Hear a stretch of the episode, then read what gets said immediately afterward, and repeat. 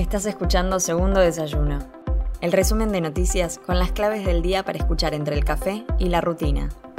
Estos son los títulos del jueves 17 de febrero. Construirán 100 escuelas técnicas de educación profesional secundaria.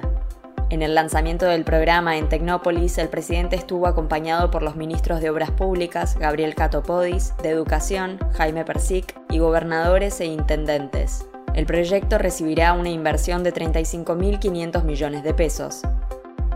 Nación y Ciudad de Buenos Aires se reúnen para discutir el traspaso de 32 líneas de colectivos. El Ministerio de Transporte de la Nación y el Gobierno de la Ciudad de Buenos Aires llevarán a cabo hoy la primera reunión para discutir el futuro de la administración de 32 líneas de colectivos con origen y destino dentro del distrito, lo que incluye la fijación de tarifas y las eventuales asignaciones de subsidios, en la actualidad a cargo del Estado Nacional. Quirós anunció la aplicación de la cuarta dosis. En el marco del avance del Plan Estratégico de Vacunación contra el COVID-19, el ministro de Salud porteño Fernán Quirós anunció que a partir de marzo comenzarán a aplicar la dosis de refuerzo. Será para pacientes con inmunodeficiencia que tienen un esquema de vacunación primario de 3 dosis o aquellos mayores de 50 años que recibieron la vacuna Sinopharm.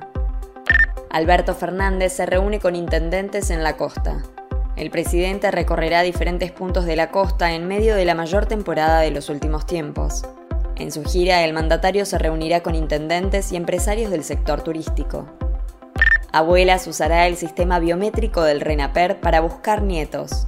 Eduardo Guado de Pedro puso a disposición de la entidad esta herramienta y la base de datos del organismo para ayudar a encontrar a quienes nacieron en cautiverio y fueron apropiados durante la última dictadura.